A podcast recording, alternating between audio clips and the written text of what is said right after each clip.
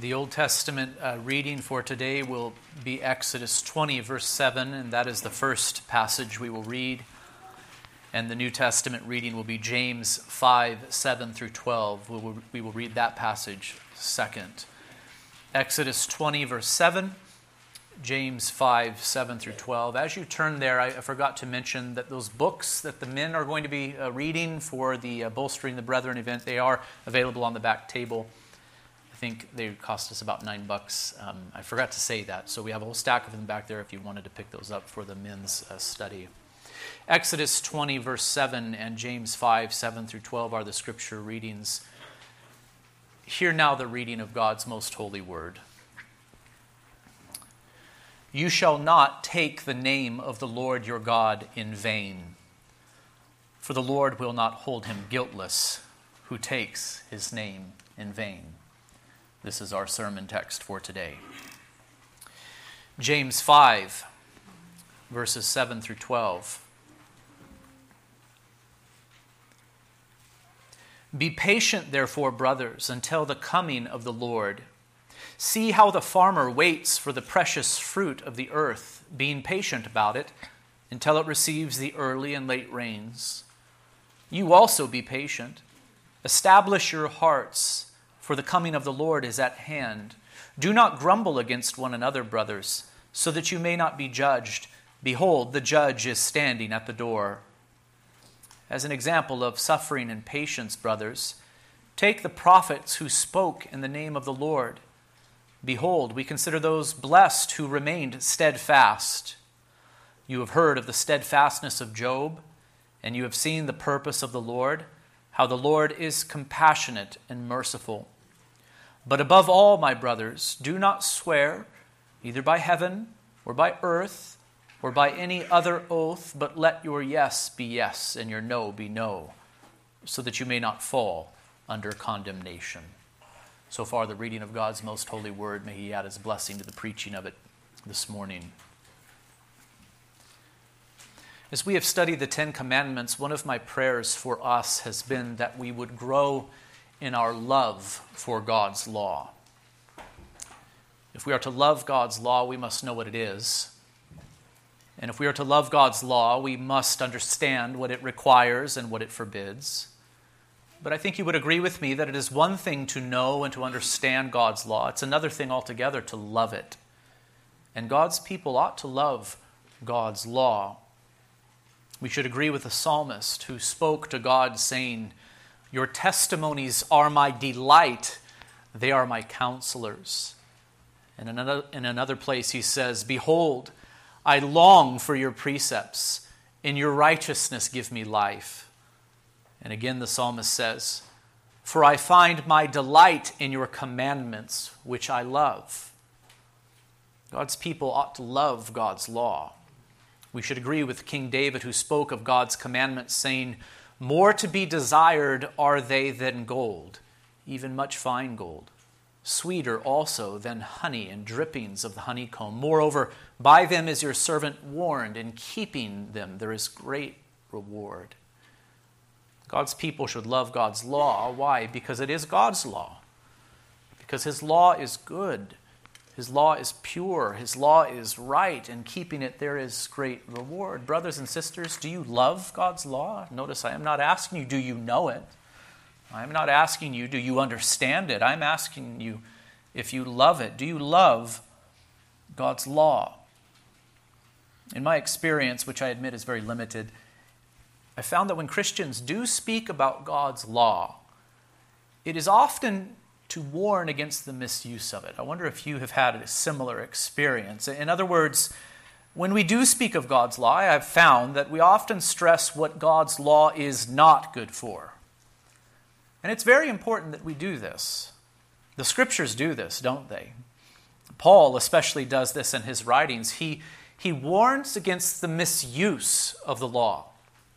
Do not think that we can earn salvation through law keeping. Uh, that seems to be a message that he's very concerned to communicate. Uh, God's law is not good for earning salvation. God's law is not good for obtaining justification uh, before God. That is all true. God's law cannot save, the law cannot justify. No, instead, God's law condemns us. When we read the law, we, we realize, or at least we should, that we have broken it time and time again. So the scriptures do warn us against the misuse of the law.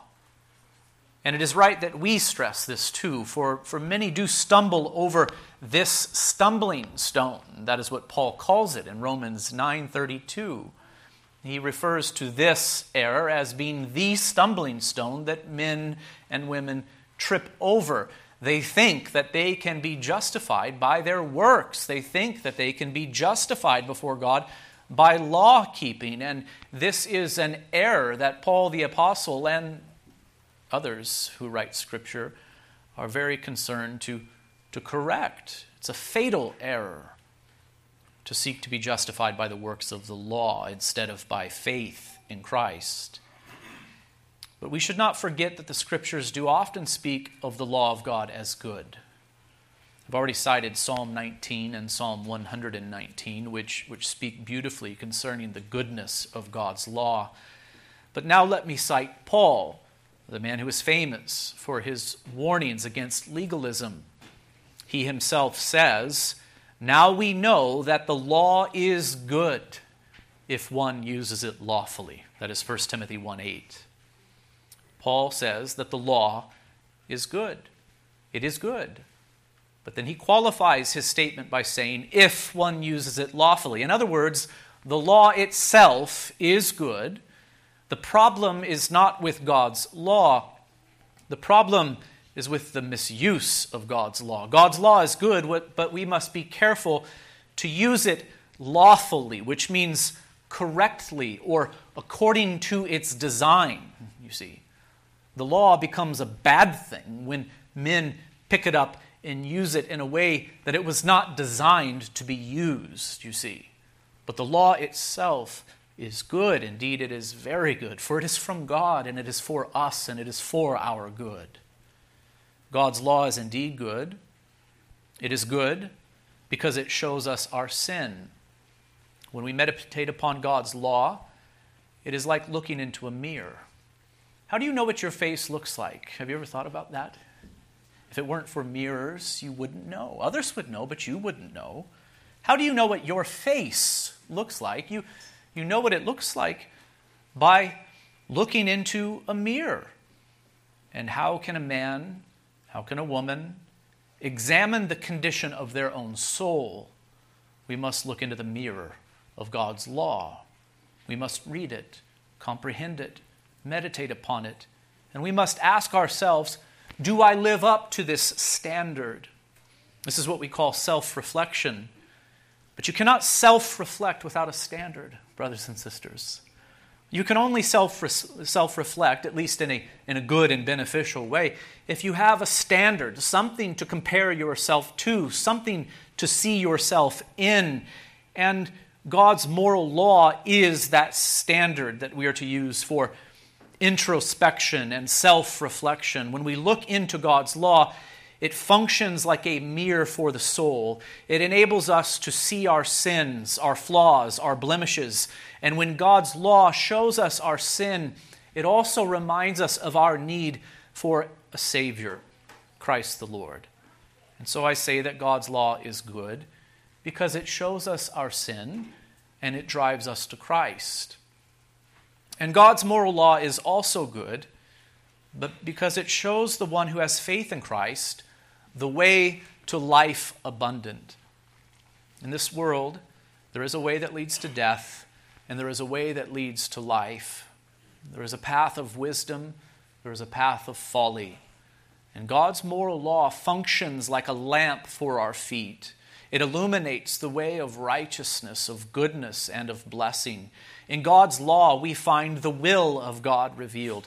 God's law directs us to walk in the right way so that we might live life to the fullest in Christ Jesus. And so I might ask you this question Do you wish to be blessed? Do you wish to be truly happy and at peace? The first thing you must do is run to Christ, for you are a sinner, and so am I. We must be found in Christ. We must trust in Him for the forgiveness of our sins. This is the way of blessing. And then, by the gracious aid of the Holy Spirit, we must walk in the right way. And by that I mean we must love God's law in the heart and keep His commandments in thought, word, and deed. This is the way of blessing. This is the way of happiness. Perhaps you remember the very first words of the Psalter, which say, Blessed is the man who walks not in the counsel of the wicked, nor stands in the way of sinners, nor sits in the seat of scoffers, but his delight is in the law of the Lord, and on his law he meditates day and night. He is like a tree planted by streams of water that yields its fruit in its season, and its leaf does not wither. In all that he does, he prospers. The wicked are not so, but are like the chaff that the wind drives away. So here is the way of blessing. Here is the way of happiness to be found in Christ, having your sins washed away, having been justified and made righteous. But here is the way of blessing. Being found in Christ, we are to live in obedience to God's law. We are to delight in it. This must be said. Yes, beware of legalism. Uh, beware of the misuse of the law of God. Don't assume, don't think that any man can be justified through law keeping. We cannot because we are lawbreakers. And do not add to God's law and heap on more laws to the laws that He has given. This too is a form of legalism. All of these things are misuses of the law of God, but do not forget, brothers and sisters, God's law is good. It shows us our sin, it drives us to repentance and faith in Christ. It is also a lamp to our feet illuminating for us the way to righteousness and blessing. I think I wish for our young people to understand this above all else. If you wish to have a blessed and happy life, uh, young people, I say to you, learn God's law, love God's law, live in obedience to God's law, be found in Christ Jesus, walking in a worthy manner. God's law is good. We're considering the Ten Commandments. We've come now to the third of the Ten Commandments, which is, You shall not take the name of the Lord your God in vain. Here in the Ten Commandments, we have a summary of God's moral law. Uh, the moral law is here embedded within the Ten Commandments. The first one is this You shall have no other gods before me. The second is, You shall not make for yourself a carved image or any likeness of anything in heaven above, or that is in the earth beneath, or that is in the water under the earth. You shall not bow down to them or serve them. And now we come to the third you shall not take the name of the Lord your God in vain. I've said this in previous sermons. I'll say it again. The first four commandments all have to do with our relationship to God and with worship. The first commandment addresses the object of our worship. Who is to be worshiped? The answer is Yahweh alone is to be worshiped. The second commandment addresses the form of worship. How is Yahweh to be worshiped? Well, as God prescribes, and not with idols or images. And now the third commandment deals with the attitude of worship. What should our attitude towards God be when we worship in the congregation and as we worship Him as a way of life? What should our attitude towards God be? Answer we should have reverence for God. We are to have reverence for God's name. The fourth commandment will address the time of worship, and we will see when we come to it that one day in seven is to be set apart as holy unto the Lord. It is to be a day of rest, a day for worship. So, do you wish to be truly blessed in this life, friends? Well, I hope that you can see in our consideration of the Ten Commandments that we must start by addressing our relationship with God. If you wish to be blessed, then you must be in a right relationship with God. You must be found in Christ now that we are fallen into sin, but we must live for His glory. We must worship Him supremely. We must love Him supremely. We must worship Him as He has prescribed. We must have this reverential fear for God. This is the way to a blessed and happy life. It begins with our relationship to God. We must start here. The third commandment is this you shall not take the name of the Lord your God in vain. I want you to notice how broad this commandment is. The Hebrew word translated as take, you shall not take the name of the Lord your God in vain, is very generic. It, it, actually appears over 600 times in the Old Testament. It simply means to carry, to rise, to lift up, lift up, or to bring. It could also mean to lift up high or to exalt. Uh, typically, the word is used uh, to describe the lifting up of a physical object. Men are said to lift up their eyes to heaven, or to take their weapons to war, or to carry as many of their possessions as they can. But here, the word is used in reference not to a physical object, but to God's name. You shall not take the name of the Lord your God in vain, the commandment says. God is represented by his name. In fact, this is true of all things. Uh, perhaps you've noticed that things have names and names represent things. If I say tree, you picture a tree, don't you? You're doing it now, I think. If I say dog, you picture a dog, and there you go again. Uh, names represent things. Things have names. And to make it more personal, if I say Lindsay or David, you think of a Lindsay and David, and I could bet I know who you are thinking of in this moment. Names are, names are powerful, very important, aren't they? People, human beings, entire lives, you know, are represented by names. And this is why the scriptures say that a good name is to be chosen rather than great riches. What is meant by that? Well, their uh, good name, uh, to have a good name means to have a, a good reputation. To have a good name means that the person has a good reputation in life. Uh, you are represented by your name, your name represents you. This, by the way, is why slander is such a terrible sin. When people slander others, they do damage to the person by dishonoring their name. The person might not be present, but slander does damage to the person through the misuse of, of their name. And similarly, if we take up God's name, if we take it up, and if we use it in a vain way, we do damage to God's reputation. We dishonor him. God is demeaned, he is disrespected when we take up and use his name in a vain way. That is the thing that is here forbidden in the third commandment. The Hebrew word translated as vain means worthless, empty, inconsequential, even unrestrained or false. So then, the third commandment forbids us from taking up God's name to use it in, in a way that is empty, careless, or false. To take up and use the name of God in a vain way is most inappropriate, for God is the opposite of vanity.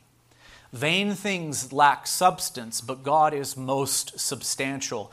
Vain things are untrue, but God is truth. Vain things are empty, but God is the fullness of life. Vain things are worthless, but God is of infinite worth, etc. I think you get the point. It is not at all fitting to take up the name of God, the name represents God, remember, and to use it in a worthless, empty, inconsequential, careless, or false way. For God is not worthless, empty, inconsequential, or false. He is glorious. He is perfectly holy and infinite in all of his perfections. His name is to be honored, therefore. To use God's name in a vain way reveals that we have no reverence for God in the heart. God is to be revered, brothers and sisters. And this means that his name is to be revered for he is represented by his most holy name. By the way, you will notice that the commandment does not say, You shall not take the name of the Lord your God, period. Rather, it says, You shall not take the name of the Lord your God in vain. Some have taken this commandment too far and have superstitiously avoided using the name of God at all. Perhaps you've heard of this, you know. Some will refuse to speak God's name, uh, the name Yahweh in particular.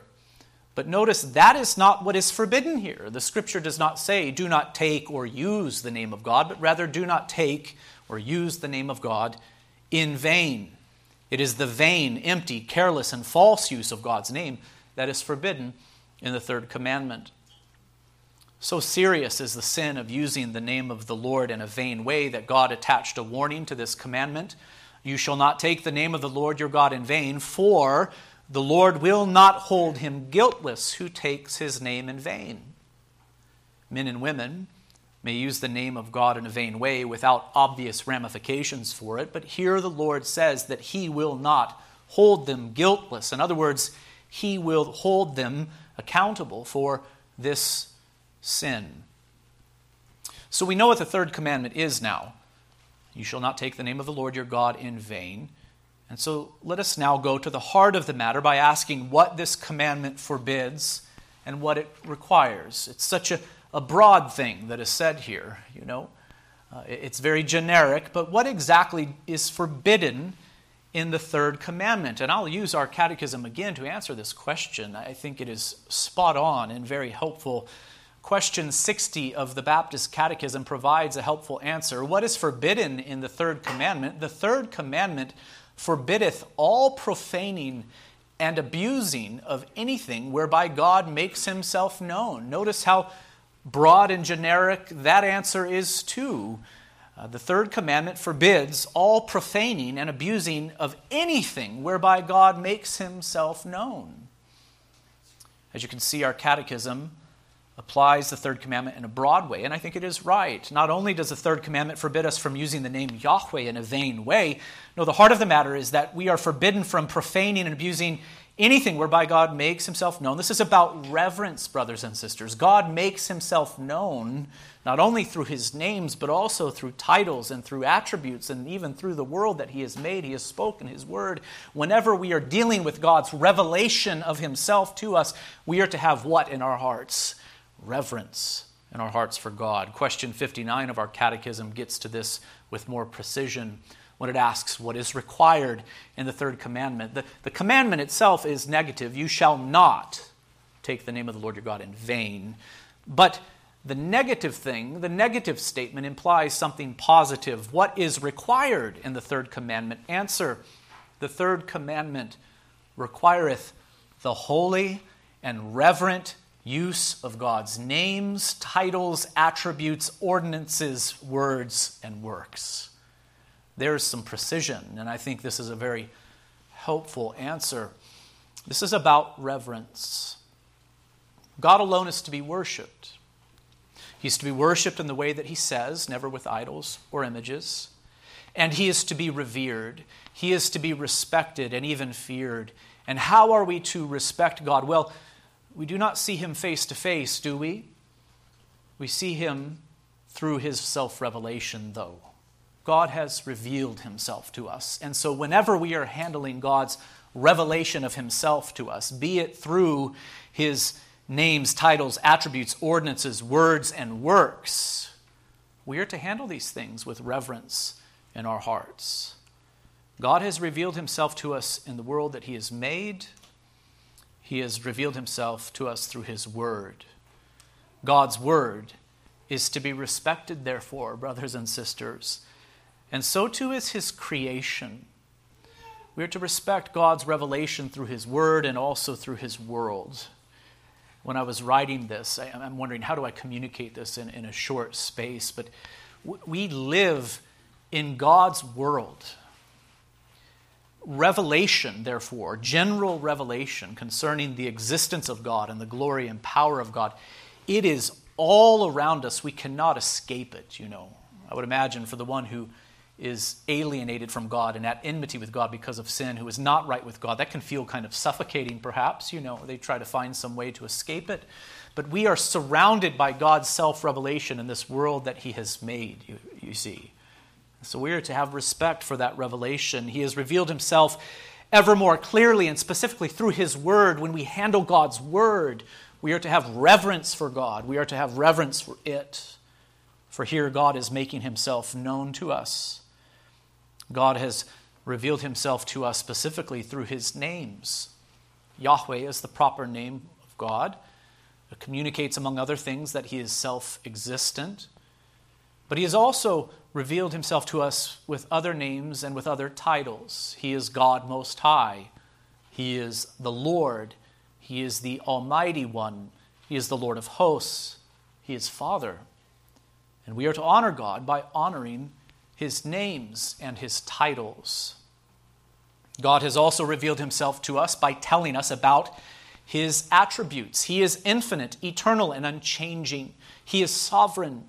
He is omnipotent. He is omniscient. He is omnipresent.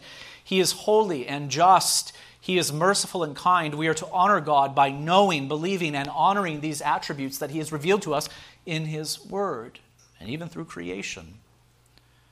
God has also communicated Himself to us through His ordinances. Ordinances are those things that God has ordered or commanded.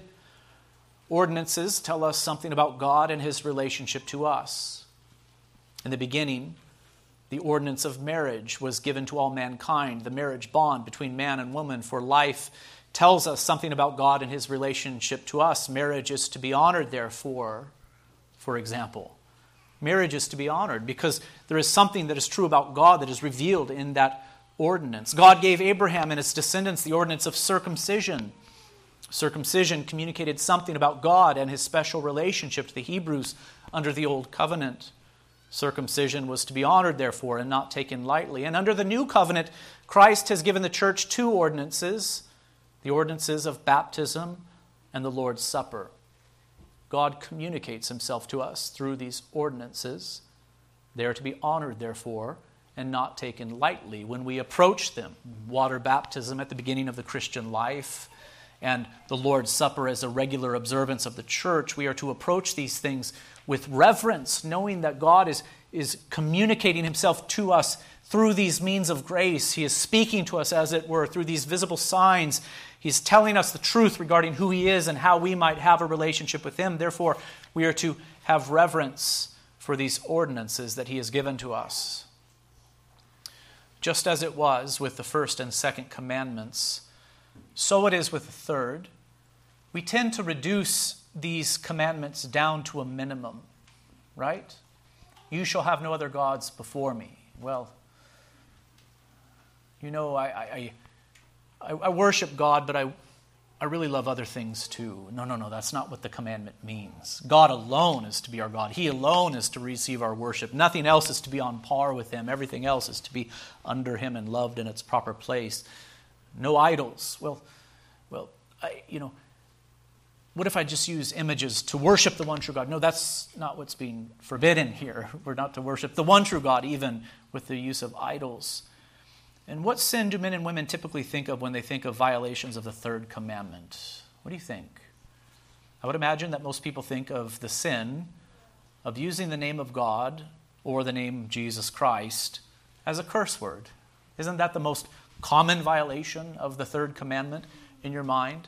When men and women are displeased about something, they might take the name God or the name Jesus Christ and use it to express their dissatisfaction with whatever it is that is happening in, the world. And indeed, uh, this is a sin. This is a true violation of the third commandment. It is sinful to take up the holy name of God or the precious name of Jesus and to use them in such a vain, empty way. We are to have reverence for God and, and for God in Christ, brothers and sisters, and this means we are to use the names of God, uh, the name Jesus Christ, uh, with care, never in anger, frustration, or disapproval as if they were curse words. Others may think of the sin of swearing falsely by the name of God, and this too is a violation of the third commandment. If we take an oath or swear by the name of God, then we had better be speaking truth. To swear by the name of God and then to speak falsehood dishonors God. It reveals that we do not fear Him or revere Him in the heart. To take up the name of God and, and to use it when swearing an oath and then to speak a lie is indeed a violation of the third commandment. By the way, many think that the scriptures forbid us from swearing or taking an oath by the name of God. Um, they, they, think of that passage that we read earlier in James 5, uh, verse 12. But above all, my brothers, do not swear either by heaven or by earth or by any other oath, but let your yes be yes and your no be no, so that you may not fall under condemnation. Or perhaps they think of the words of Christ regarding oath swearing in Matthew 5 33 and following. I think a surface reading of both these texts seems to say that Christians are never to take oaths at all, but I don't think that's the meaning of them. Instead, both Christ and James are communicating that truthfulness is to be a way of life. Truthfulness is to be a way of life. We are to speak the truth, brothers and sisters. Uh, in most circumstances, we shouldn't have to be asked to take an oath, but rather our yes should be yes and our no should be no. End of story. Um, but sometimes men and women are called to take an oath or to swear, uh, perhaps in a court of law, uh, because of unusually serious circumstances where there needs to be a kind of guarantee that what is being said is truthful. I think both James and Christ speak to this issue too uh, by saying if you're if you're speaking the truth as a way of life, your yes is yes and your no be no, then you will speak the truth in these circumstances as well. But they are actually forbidding us from playing games by swearing by something lesser than the name of God, namely the earth or the temple or your mother's grave or something like that. No, when oaths are taken, you are to swear by the name of God, and then you are to tell the truth. You are to honor the name of God. You are to not take it in vain. That is what Deuteronomy 10:20 says. Listen. You shall fear the Lord your God, you shall serve him and hold fast to him, and by his name you shall swear. So Deuteronomy 10:20 specifically says that when we swear or when we take an oath, we are to do so by the name of God. We are to use God's name in oath swearing. We're not to play games, though. We're not to swear by some lesser thing. Well, I will not swear by the name of God, but I'll swear by God's throne in heaven. I'll swear by the temple. I'll swear by some lesser thing so that I can do what? Why, why would you need to swear by some lesser thing unless you had it in your heart to tell something less than the truth, to be deceptive in some way? Both Christ and James are forbidding that sort of game playing. Let your yes be yes and your no be no. This is to be your way of life. It's, these texts are not forbidding oath taking. Uh, that would contradict what was said in Deuteronomy 10:20 or Leviticus 19:12. You shall not swear by my name falsely and so profane the name of your God. I am the Lord.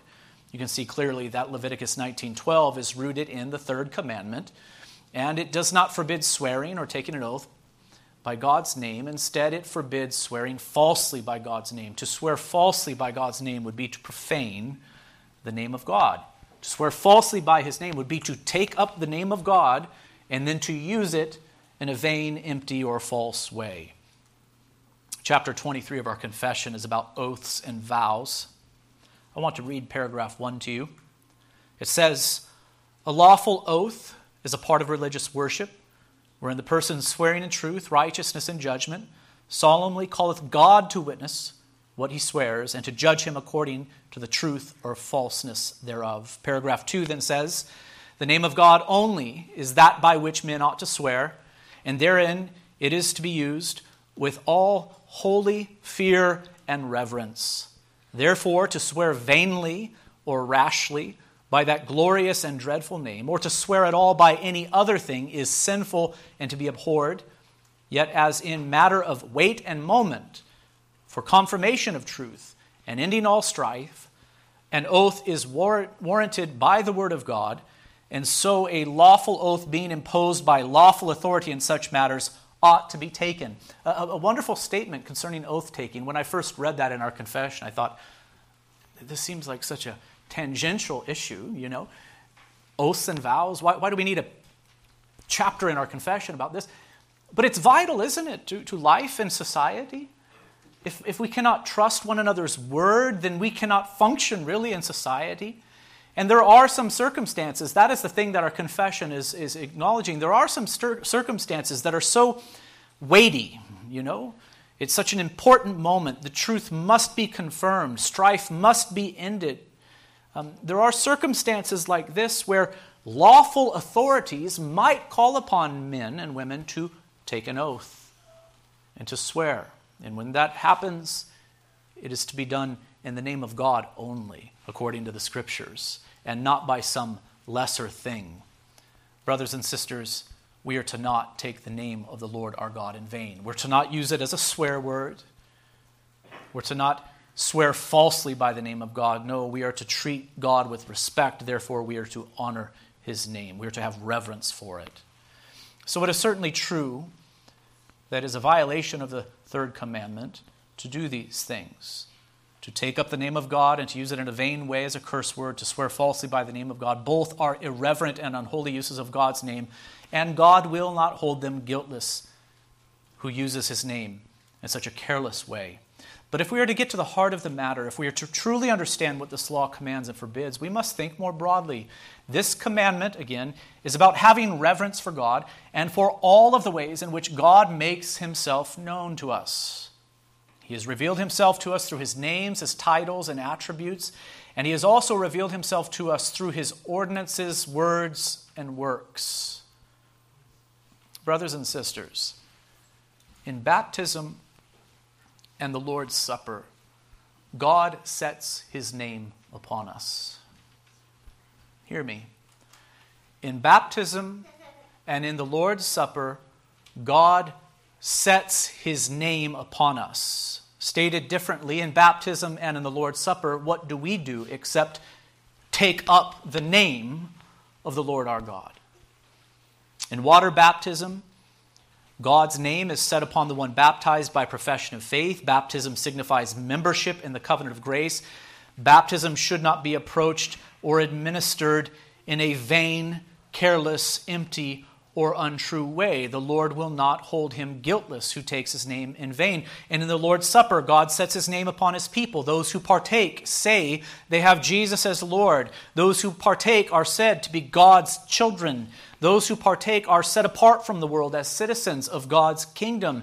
Baptism marks the entrance into the covenant, and the Lord's Supper, the covenant is renewed. Lord's Day after Lord's Day. When we take up the bread and wine, we are claiming to have God as our God through faith in Christ, and God sets His name upon us. We are His, and He is ours. The Lord's Supper must not be approached or administered in a vain, empty, or careless way.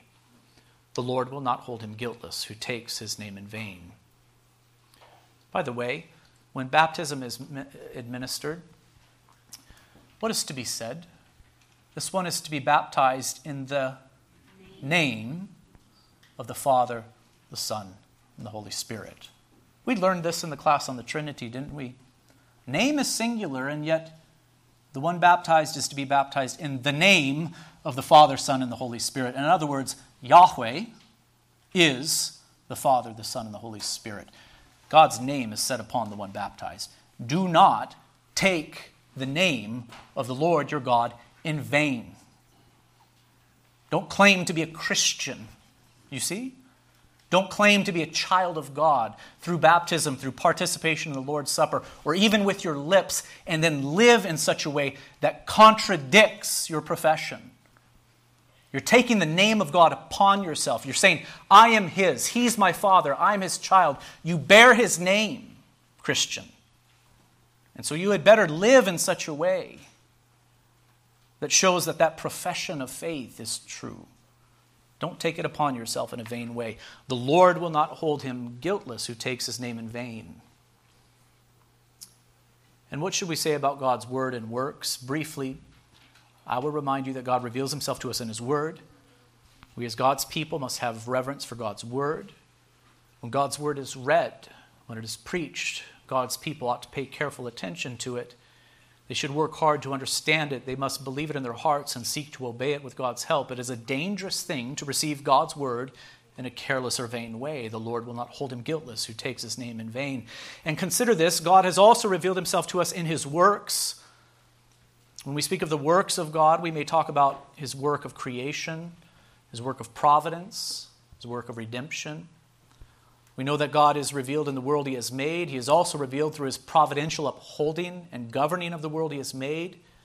And he is revealed in the work of redemption too. We live in God's world, brothers and sisters. As cliche as it sounds, history is indeed his story. In other words, We cannot escape God's revelation. He is everywhere revealed through his works. We are to have reverence for God, therefore, not only in church where the word is preached and the ordinances are administered, but even as we contemplate God's creation, his providence too. I think we should be more careful when we are talking about the Lord's providences. What do we tend to do but gripe and complain about the way that things are going in the world? And we forget that God has willed and permitted it. His glory and grace will be manifest through the world and through the whole course of human history. We cannot forget this. His glory, His power, His majesty, His holiness, His grace is going to be manifest. It's going to be shown forth through the whole course of human history. We have to remember that, that there's revelation in all of this.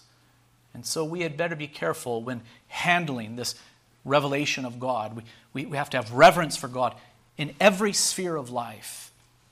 He's to be revered, brothers and sisters. And though we do not see him face to face, as it were, he makes himself known to us through revelation. Again, he's revealed himself in his names, titles, attributes. He even reveals himself through his ordinances, his word, and his works. All of these forms of revelation are to be handled with great care, for God makes himself known to us through them. You shall not take the name of the Lord your God in vain. And now that we have considered the heart of the matter and what the third commandment requires and forbids, I'll ask you this familiar question Have you kept this law perfectly? We confess that we have violated this law in thought, word, and deed. The law condemns us, but the gospel offers the forgiveness of sins and life abundant and eternal in Christ Jesus.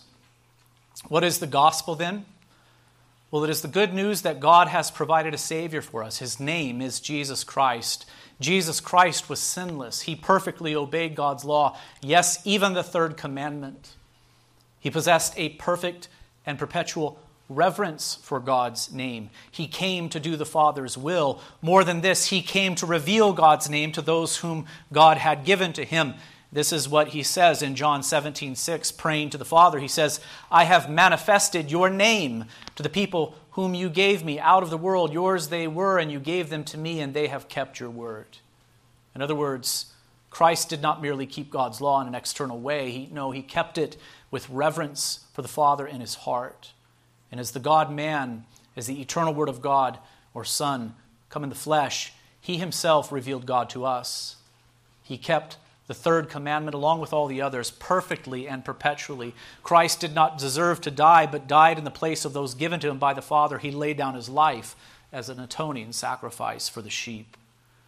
This means that Christ has the forgiveness of sins to give, along with his righteousness as a gift. The forgiveness of sins and the righteousness of Christ are received by faith.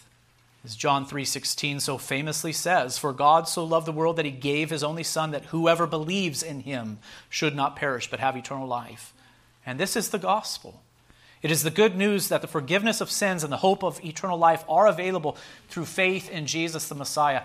But one thing I have attempted to stress in these sermons on the 10 commandments is that the gospel does not only have to do with the forgiveness of sins and with the hope of heaven and the future. No, those in Christ have been regenerated by the power of the Holy Spirit. The law of God, which was marred and distorted and suppressed within us because of sin, is written anew and afresh upon the hearts of all who believe. God does not only teach those in Christ his law, he does not merely write it on stone for us again to function as an external standard. No, what does God do? He writes it on our hearts. This was promised through the prophet Jeremiah long before Christ was born. In Jeremiah 31 31, we read, Behold, the days are coming. This is written from the Old Testament, Old Covenant perspective. Behold, the days are coming, declares the Lord, when I will make a new covenant with the house of Israel and the house of Judah, not like the covenant that I made with their fathers on the day when I took them by the hand to bring them out of the land of Egypt, my covenant that they broke, though I was their husband, declares the Lord. For this is the covenant that I will make with the house of Israel after those days, declares the Lord.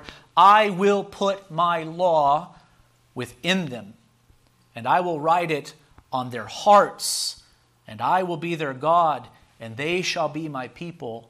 And no longer shall each one teach his neighbor and each his brother, saying, Know the Lord, for they shall all know me, from the least of them to the greatest, declares the Lord. For I will forgive their iniquity, and I will remember their sin no more. It's a marvelous passage, old covenant passage, written uh, for the old covenant saints to look forward to the coming new covenant. It's going to be different, a different covenant. And, and one of the things that's going to be different about it is that the law will be written not merely on stone as an external standard, you know, one that we hang on the wall, memorize it, and say, I got to live up to that standard. No, instead, this, this law, the moral law of God, is going to be engraven where? Upon the hearts of those who are a part of this new covenant. This is talking about regeneration. The Spirit of God is going to, to, to write it on the hearts of, of, of those who are His. And these are going to be moved then to obey this law inwardly by the power of the Holy Spirit. If you are in Christ by faith, God's moral law, the same law which was contained within the Ten Commandments written on stone at Sinai, has been written on your heart. You keep this law not to earn salvation, but because you have been saved. You keep this law now not because you have to, but because you want to. You didn't want to before, but now you do. Why? Because the Spirit of God has renewed you. You keep this law not to earn God's love, but because God has loved you, and now you love Him. This is what the Apostle John describes in 1 John 5 3 through 5. For this is the love of God, that we keep His commandments. And His commandments are not burdensome, for everyone who has been born of God overcomes the world, and this is the victory that has overcome the world, our faith. Who is it that overcomes the world except the one who believes that Jesus is the Son of God? What is John saying here? His commandments are not burdensome. Well, all of the other commandments that were given to Israel under the Old Covenant, the, the, civil and ceremonial, have been removed. Maybe that's a bit of what he's saying here, but I think it is this more than anything. The moral law that was written on stone and imposed upon Old Covenant Israel has now been written upon our hearts, you see. And so we are able to keep it from the heart because of the work that God has done within us. God has set his love upon us, and now we are enabled by his grace to, to keep his law. So then, the gospel is not only about the past forgiveness of sins, nor the future hope of life eternal. It is about living an abundant life now. It is about living an abundant life now. And here is good news. Though you were once slaves to sin, now you are free in Christ. Though you were once dead to God and to the things of God, now you are alive Though you were once blind, now you see. Prior to knowing Christ, God's moral law stood against you. Its moral de- demands were written on stone. They condemned you, but now that you are in Christ, the same moral law is written on your heart so that you desire now to do all that God has commanded. You're thinking to yourself, but corruptions remain. Yeah, they do. Corruptions remain within us. We are sojourners, living in a sinful world. Temptations are all around us. Temptations even reside within us. The flesh is weak. Yes, that is all true. Sometimes we do what we don't want to do and don't do what we wish we would.